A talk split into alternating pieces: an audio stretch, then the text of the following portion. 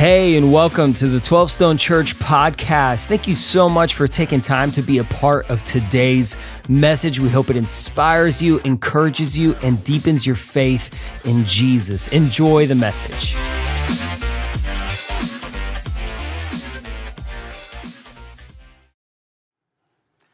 Welcome to 12 Stone and happy Easter, everyone. Particularly if you're at a Saturday night campus service or if you're at the sunrise. Come on now. Yeah, I know. Of course, Easter is all about Jesus, and we'll get to that in the teaching, but modern culture has added one of the best things to Easter, and that is chocolate. Yes. Come on, everybody. How many love chocolate? Marcia and I got our hands up. Come on, baby. We Yep. love chocolate. You have to love chocolate.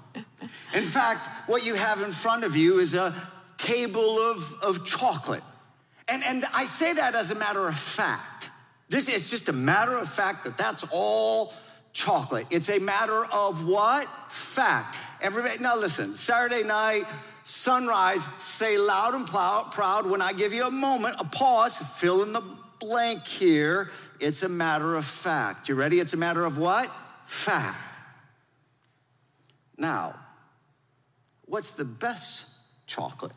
Ah, dark chocolate or milk chocolate? That is a matter of opinion. A matter of what, everybody? Opinion. Well, that brings conversation to Marcia and I. We will have been married this summer for 40 years. Come on, baby, right there. 40 years. But, honey, if you were going to pick between dark chocolate and milk chocolate, what would you pick? Oh, hands down, dark. Yeah. Yes. See, that's that's immediately the breakdown. I, I, I don't know. I, I just I don't want to say she's wrong because I can't and stay married, but she's not exactly right. How's that? Let's take a poll. Okay, that sounds good. Anybody who likes dark, raise your hand. Come on, raise your hand. Keep them up. Keep Yep. them up. I don't care. Whoop All it up wherever See, you are. Right, see more than you thought, Right, at least. listen, okay. And you uh, and Marcia bought you. Uh, yes, one of these dark chocolate bunnies. The campus pastor is going to pass one out to one of you dark chocolate lovers. So raise your hand real high. Yeah, we can so he only can do see one. you. And you know what? if the campus pastor handed it to me, like I've watched you, campus pastor, have all your conversations about candy, but the best is chocolate, and I see you're handing that out, that's fine. But if he handed it to me, I wouldn't eat it. It's too oh. bitter. What I can tell you is what's better. What's better? Milk chocolate. Come on. Everybody who loves milk chocolate, hands up. Let me hear you. The milk chocolate people just make noise. That's right. And your campus pastor, I bought one of these milk chocolate for a milk chocolate lover, and you're going to enjoy that. Fantastic. Now, we're having some fun here, but the truth is, neither one of us are more right than the other because it's just a matter of opinion. That's true. Now, now this table being chocolate, that's a matter of fact. You- there's no disputing that it's all chocolate. Are we going somewhere? Well, of- of course we're going somewhere. See, in a world of opinions, there's all kinds of opinions about how you get to heaven. When in reality, how you get to heaven is a matter of fact. That's what Jesus said. That's at the center, the essence of Easter in John 14, 6. I am the way, the truth, and the life.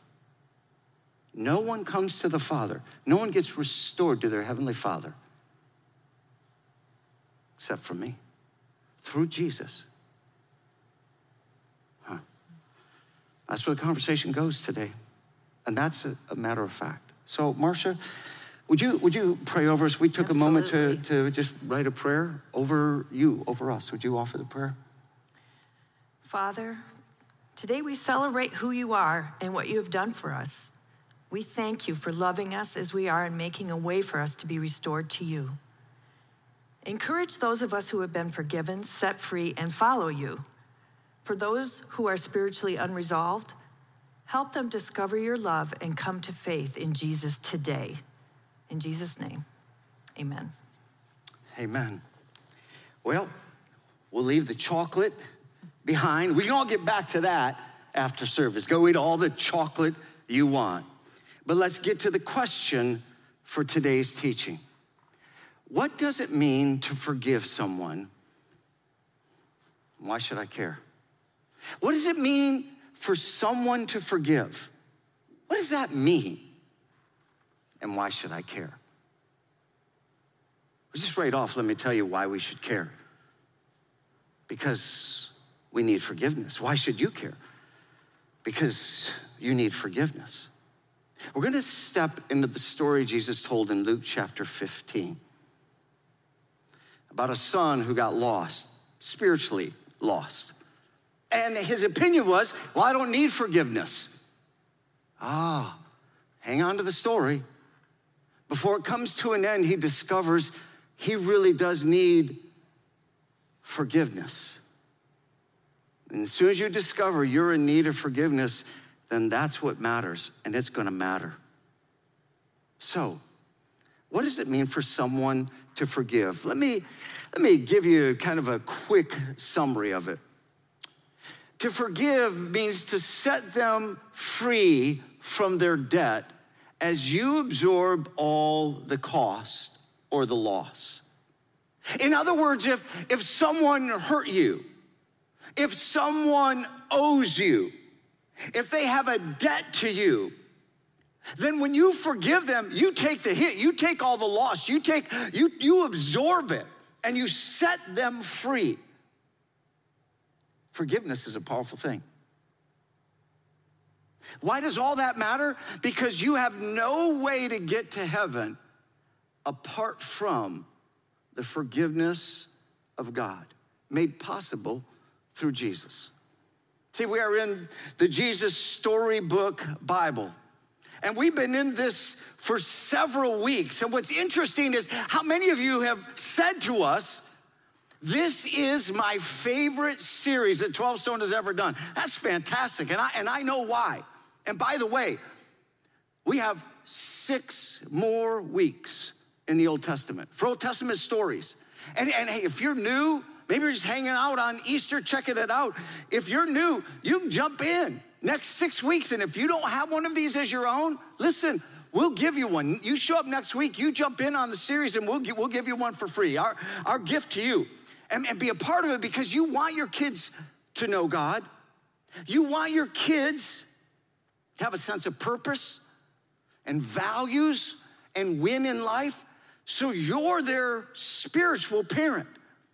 And this us is all of us cooperating together. In fact, some are reading this on their own, some as couples, some with their teenagers, and many with their younger kids. We reading a story a week is a devotional, and then we're teaching it on the weekend. We'll get right back to it next week. But this week, we're, we're stepping into the New Testament side of the Jesus Storybook Bible. So let's do that. Jesus tells the story from Luke chapter 15.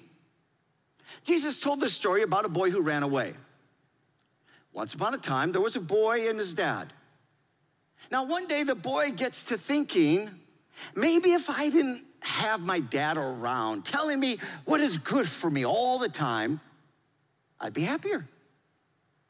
He's spoiling my fun, he thinks. Does my dad really want me to be happy? Does my dad really love me? The son never thought of that before, but suddenly, boy, he doesn't know anymore. So the son goes to his father and says, Dad, I'm better off without you. I can look after myself. Just give me my share of your money. His father was sad, but he won't force his boy to stay. So he gives his son what he wants.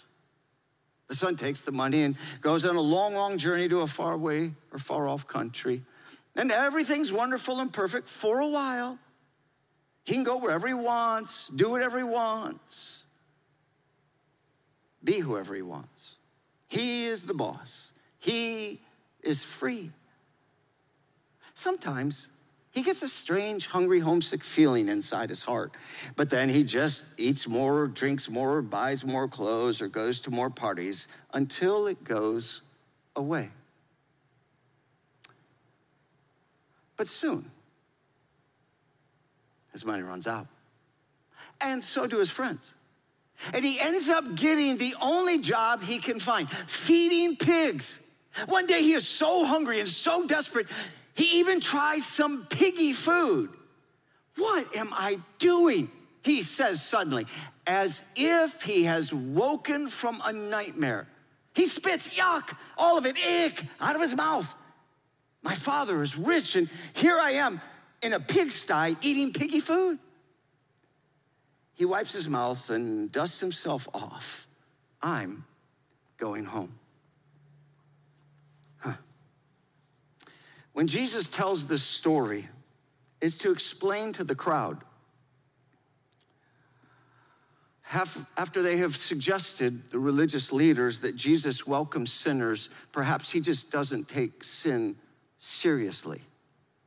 And we're about to discover he takes sin more seriously than the rest. And he tells this story because Jesus welcomes sinners.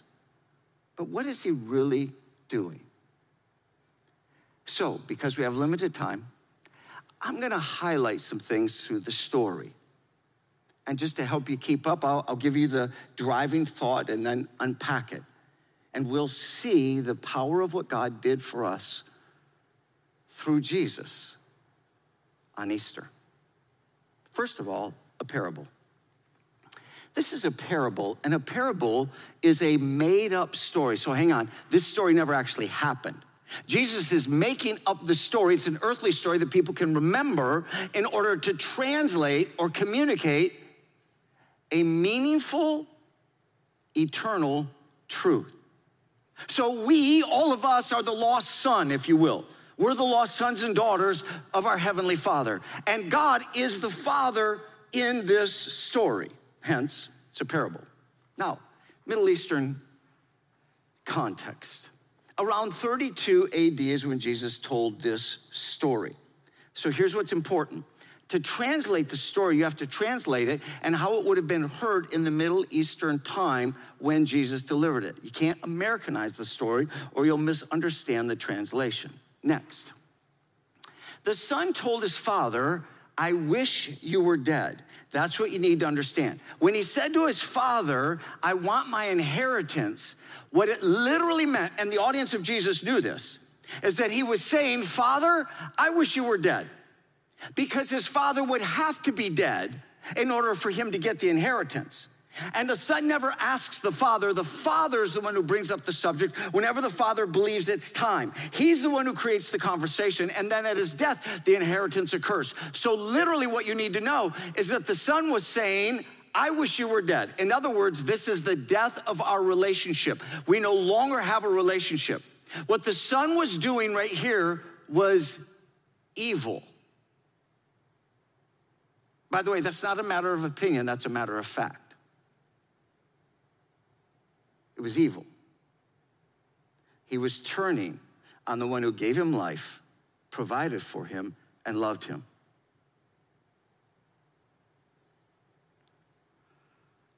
That's what we do when we sin. It's evil. When we say there is no God and we go our own way and we make our own decisions and set our own values. And by the way, yes, it's great sin to break the rules. And the son was breaking the rules. But the greater sin, oh, pay attention. The greater sin Jesus was revealing is that the son was breaking the relationship. That's the great sin, the great loss. We have broken our relationship with our Heavenly Father and gone our own way. Next. The son told the family, I'm getting out, not I'm growing up. See, when we Americanize this story, we think, well, the son's just going off on his own, like we send people to college, give them some money and help them go. That's not what's occurring. The culture of his day knew what it meant in the story. The son was prematurely saying, Hey, why don't you just give me what should be mine someday? Because I know you love me, but I'm gonna go off on my own and do my own thing. But what he was more saying is this I'm cutting myself off from the family, I am separating myself from our genealogy, I am shunning the family. No longer consider me a part of this family. I am separate. I have walked away. You're no longer my father. I'm no longer your son. See, the intensity of this could be missed by us, but that's what's going on in the story. And so the audience would have understood. Next, the son could not just come back home. See, therefore, the intensity of this was not you figure out that you've got regrets, so you just come back home. Oh, no, that's not what would have happened. Some scholars help us get context. And the context is that if he ever did regret and wanted to come home, he'd have to bring home with him the full inheritance. But we read from the story, he's lost it all. He can't come home. In other words, for him to come home, he'd have to accumulate that full inheritance again. By the way, in Middle Eastern time, if you're a Jew and you lost your inheritance to Gentiles, to non Jews, that's unforgivable. And even at that, if he did have the whole inheritance or were able to somehow earn it all back, which he never could really because it's too great of an amount, even if he did come home, it's not sure that he would be embraced and restored. There's penance and process, and it's just, it would never be accomplished. So he can't just come back home. The audience knew that. Next, he came to his senses in the story, not the way the Jesus Storybook Bible wrote it for children, but in the biblical story as it's recorded and Jesus told it, it says, and the son, uh, while he's eating the piggy food, came to his senses. By the way, that is not equal to repentance. Now, when we read that story, we may think, oh, that's, that's equal to repentance. He repented and came home. I'm with the scholars that believe he was not repentant yet. What he was endeavoring to do is recover. In other words, he had regrets and he wanted to recover. But this was not repentance. Why do we think that? Look at what the son said to himself. There are three statements here in scripture. He says to the effect, I've sinned against heaven and you. So I'll go home and say to my father, I've sinned against heaven and you. I'll say to my father, I forfeited my place as your son, as your son, no longer worthy. And then he says, I'll make myself a servant, but it's literally in the language of craftsman. And, and the essence of becoming a craftsman is that I'll make it up to you. In other words, I'll earn back the inheritance to be restored.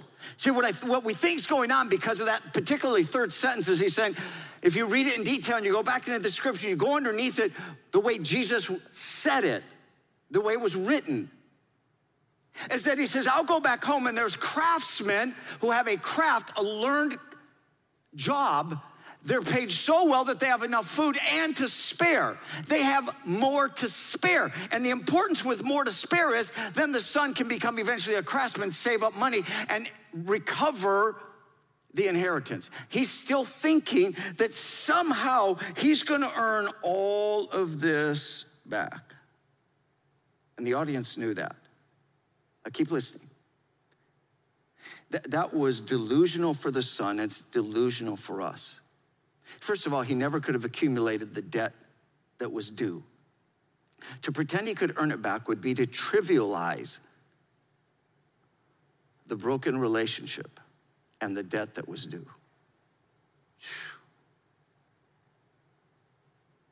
Besides, even if he were able to earn back the inheritance, that would never buy off the evil of the broken relationship.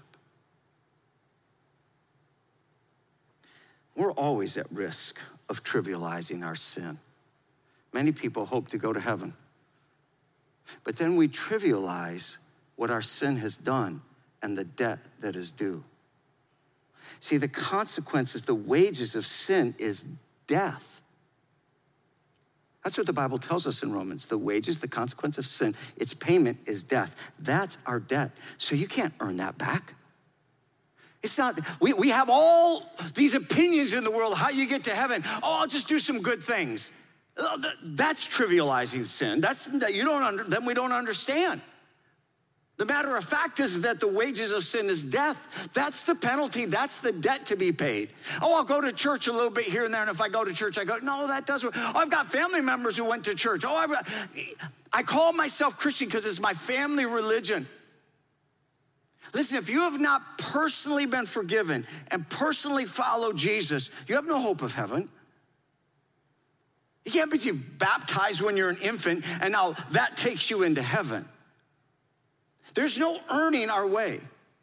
It's by God's grace that we are saved through faith. This is not of any effort of our own. So none of us get to boast. So you must personally be forgiven and personally follow Jesus. Next, the son repents. Why do we say next the son repents? See, because when you go deeper in the story, you see that what the son intended to say, those three statements, he now does not say those. So the son heads back to the father. And when the son heads back to the father and he experiences the father, he says, I've sinned against heaven and you. I've forfeited my place as son. When, when, he says, when he says those two things, the last thing he does not do is say, Make me a craftsman, I'll make it up to you, I'll earn back the inheritance to be restored. See, something curious is happening here. What happened in between is the Father's love. See, what happened is the son was coming home and he was, he was a distance off. It says that he was, the father saw him from a distance. What that means is this is, if this is the village and the son is coming to the village and then to the father whose, whose place home is in the village. As the son comes from a distance, the father sees him. Now the father sees him from far off before the son can get in the village. See, the son has cut him off from the family, but also from the village. And if he walks to the village, it'll be a walk of shame. That village has already cut him off. He has no place in the village. So when the father, way down here, sees his son far off, that's how Jesus is telling his story. The father runs to the son. Let me tell you what's happening when the father runs to the son. In that time, this rich father would have had a robe, and in order to run, he would have had to hike up the robe, which is indignant and he would never do, ever. It would show his legs, his undergarments. In that day, if you understood Middle Eastern culture, again, you can't apply it to us, apply it to them. That would have been a walk or run of shame. And the father ran to the son before the son could ever get in the village and do the walk of shame. The father carried the son's shame. Because the father ran to the son and loved him and embraced him, and the son experienced the compassion and the love of the father, that's when he repented. And in that moment, he said, I've sinned against heaven and you. In that moment, he said, I'm no longer worthy to be called your son. But in that moment, he did not finish his last line. He did not say, Make me a craftsman and I'll earn it back. He just stopped right there. It's why scholars believe that's when he repented. See, it was the compassion of the Father that spurred on the repentance of the Son. Let me just go to the next line. What does it mean? Yeah, here we are. The Father restores the Son. See, the forgiveness thing, the Father took all the hits. And now the Father restores the Son. Let me tell you how important that is. When he restores the Son, Jesus said, He told the servants, Go get a robe and put it on him, go get a ring and put it on his finger. What was he doing? Before the son ever walked to the village or got back to the house, the father was restoring the son. The robe he put on the son was the father's robe. Son had already gotten his inheritance, it wasn't his and the father was restoring his dignity. When the father had a ring put on his finger, it was the father's ring. And that was restoring him to family. What blew the minds of the audience of that moment when Jesus told the story is that the father took all the hits, provided forgiveness and restoration. This was so arresting so the Father restores the Son, and it's a celebration. Let's look at the scripture that tells us bring the The father says, Bring the fatted calf and kill it. Let's have a feast and celebrate. For the son of mine was dead and is alive again. He is lost and is found. So they began to celebrate. And if you want context, previously, Jesus gives us a framework. I tell you that in the same way, there will be more rejoicing in heaven over one, over one. How many? One. Just one lost son, one lost daughter. You might be that one. Maybe today, Easter, this is your day. You're the one. One sinner who repents. See, what the Son does here is repents, and so it's a celebration. Now, clarify the celebration. We celebrate the forgiving Father, not the fallen Son. Just to be clear, every time someone comes to faith in Christ, we're, we're celebrating the forgiving Father. We're, we're not celebrating. It's not, oh, son, this is. People didn't gather in the community and have a party for the son because he's just a fallen fool. They were stunned and amazed that the father forgave, freed, and restored the son. The celebration was for a forgiving father. You know, if somebody says, Oh, I'm gonna go out surfing, and they've never surfed and they don't know how to swim, but just they're full of themselves and arrogant and they go out in the water. Well, not long before they're pretty, pretty soon gonna be drowning in the water. When, when, when the lifeguard runs out, swims out, and rescues them, we don't celebrate the drowning fool. We're grateful that they went from death to life, but we celebrate the rescuer. And Jesus is the rescuer. Happy Easter. Welcome to Easter, everyone. Jesus is our rescuer. He's the one we celebrate. So, the whole point of the story is that we are like the lost son, and sin separates us from God. It, it, destroys our relationship, and we did it. It means we die physically here on earth, we're separated from God for all eternity. We lose out on this relationship. And Jesus leaves heaven, comes to earth, God in human flesh, and takes sin so seriously because the consequences is death that he pays our sin debt. See, when Jesus died on the cross, he died voluntarily. He never sinned, so he never would have died. And when he took the whipping and the beating and the nails in his hands and feet, when he died on that cross, his shed blood was our penalty for sin. He paid our debt. See, forgiveness takes the cost, the hit, the loss. That's the first thing it does. And then Jesus was buried. We all know the celebration of Easter that Jesus rose from the dead. And come on, that is a huge celebration. I mean, the power of God unleashed, and Jesus rises from the dead. And when they went to the tomb, there was no body there. And more importantly, when they when they went looking around, Jesus appeared to him. He appeared to hundreds for days taught about, the kingdom of God and that now God's made it possible that fallen men and women who have sinned can find forgiveness because Jesus paid our price. Jesus took our hit. We can be freed and restored to our Heavenly Father. I mean, there's nothing like it in all the world. This blows our mind. Why would you not say yes to God? Why would you not receive?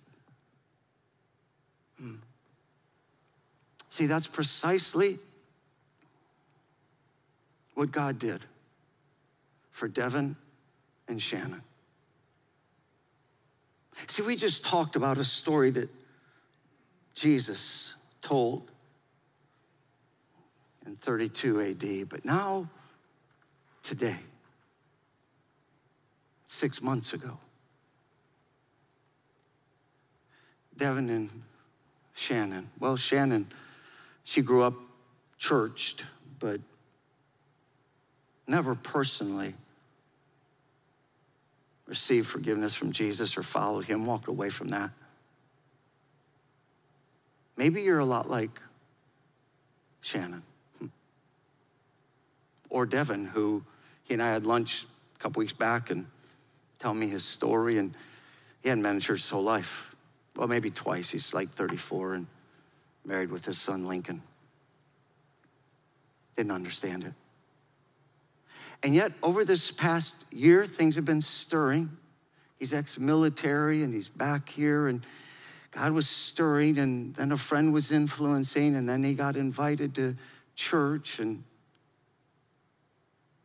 and then on Christmas Eve, God transformed his and her life. See, what God did in them, modern day, he will do for you.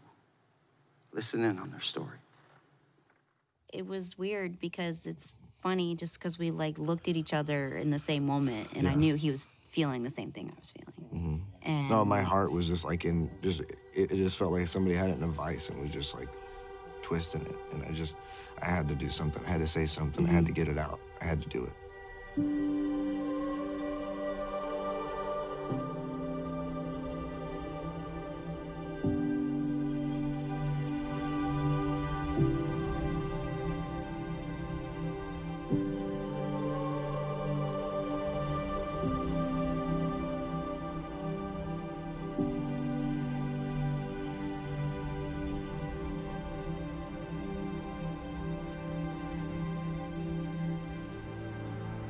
Was already in the army. And uh, one of our mutual friends told us that he was in town on r&r from iraq. And i was like oh devin i haven't i haven't seen him in i don't know probably years. It would be good to probably. a few years. It'd be good to reconnect say hi. And just something inside me was like just reach out. We met up and i don't want to say love at first sight but it was it was love in three days I remember she took me for a drive and she drove so fast. I was like, "Am I gonna die here? Like, in not not in Iraq? I'm gonna die here." And she used to drive so. I don't fast. anymore. She's so good now, but dude, so scary. And she drove me to Steak and Shake at like one in the morning because I didn't have a car, you know. So she was there, and uh, yeah, leaving those three days later, it was like, yeah, it was it was wild. We spent the next three days together. He had to go back to Iraq, and we talked the whole time he was in Iraq. And when he got back, we got married.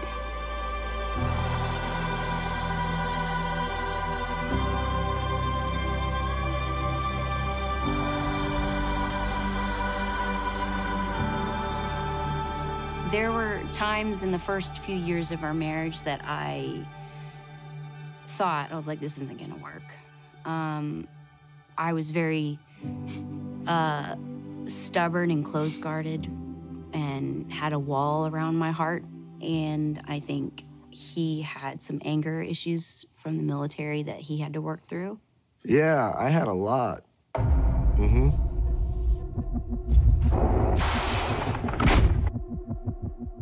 It was probably, I, I don't know where it all comes from. You know, uh, it keeps you safe, keeps you warm. hey, you know.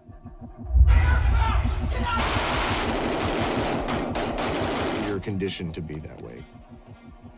And I've been in disenfranchised parts of the world, third world country. Uh, I spent a lot of time in Iraq where there was poverty, you know. It was just, it was horrible.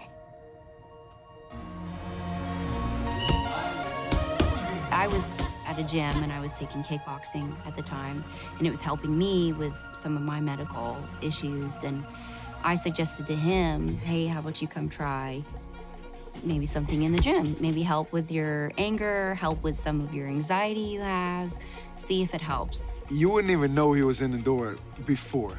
You know, like when he was in the gym, he was just this quiet, and he looked mean. Like he was just, he just had a, a face on like a serious face all the time. Very quick to get anger, but really, I remember him just, just closed off.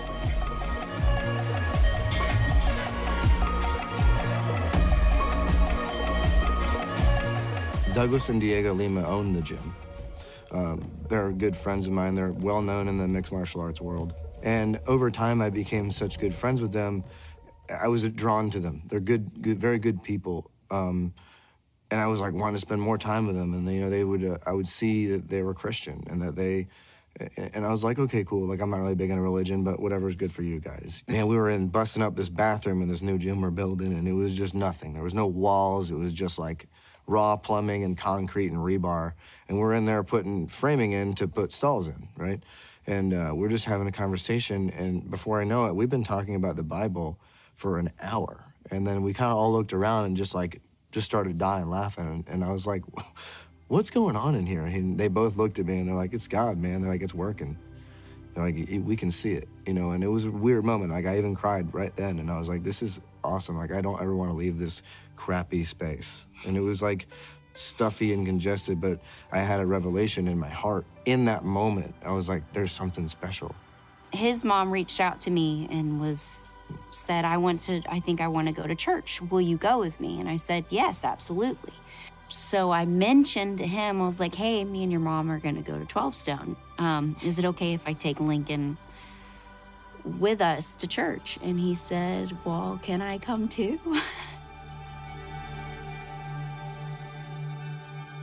it was on Christmas Eve. Um, Pastor Trey said, um, if you feel led to come up and and surrender and devote yourself to Jesus as a follower. And we looked at each we, other. Yeah. And I'm going. She's like, I'm going.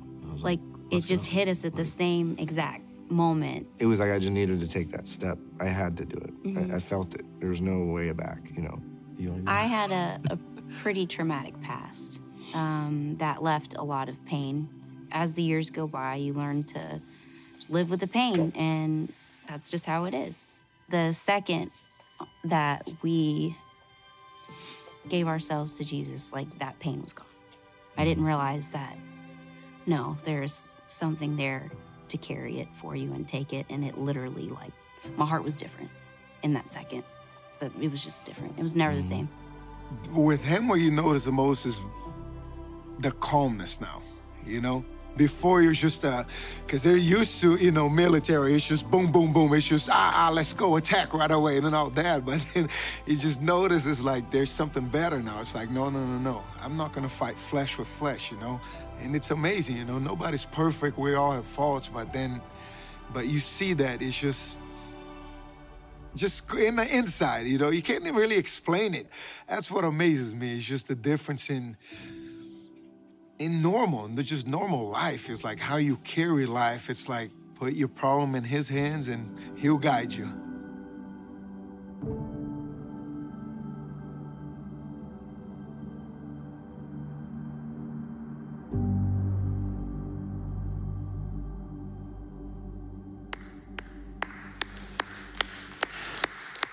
Come on, church wherever you are, if you're gathered on Saturday night or if you're at the sunrise service, all of heaven celebrates just one. And maybe you're that one. And what God did for them in that moment, He will do for you in this moment. Jesus took our shame. Jesus paid our debt. So, how do you get to heaven?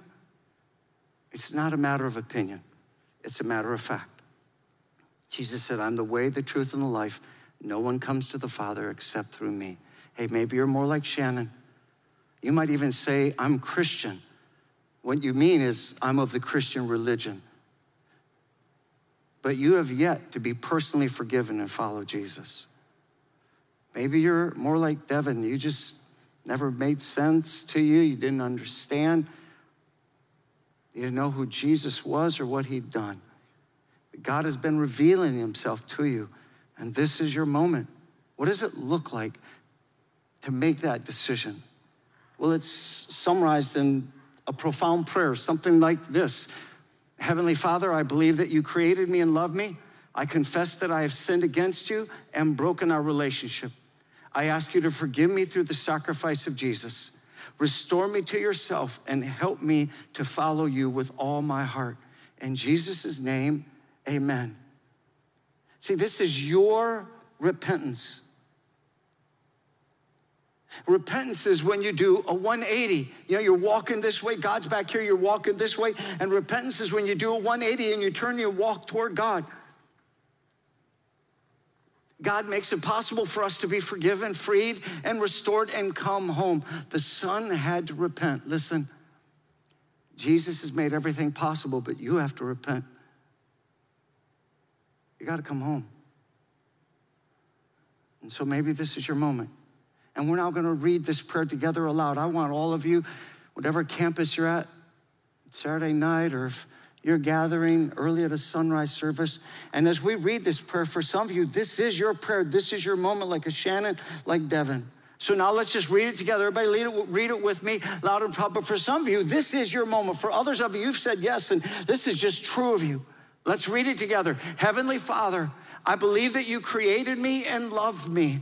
I confess I have sinned against you and broken our relationship. I ask you to forgive me through the sacrifice of Jesus. Restore me to yourself and help me to follow you with all my heart. In Jesus' name, amen. And the very thing that Devin and Shannon did on Christmas Eve, we're gonna do right now. I'm gonna turn the service to the campus pastors. They're gonna step up and give you guidance, but you're gonna step out of your seat so, everyone, let's stand together across the campuses. Stand up with me right now, just whatever service you're at, stand up with me. And we're gonna take a moment. The campus pastor is gonna step up and they're gonna guide you. And when you come forward, they're gonna hand you your salvation storybook. We created this just for you. You get to sign it and date it. This is your day of salvation. It guide you into prayer and guide you into how to read God's word. And then we have a, uh, the, the book of Mark and a, a, a reading guide. I mean, we're just going to help you in this spiritual journey. So, I'm going to turn the service over to the campus pastors, and you might be the one, and just one, and all of heaven will celebrate.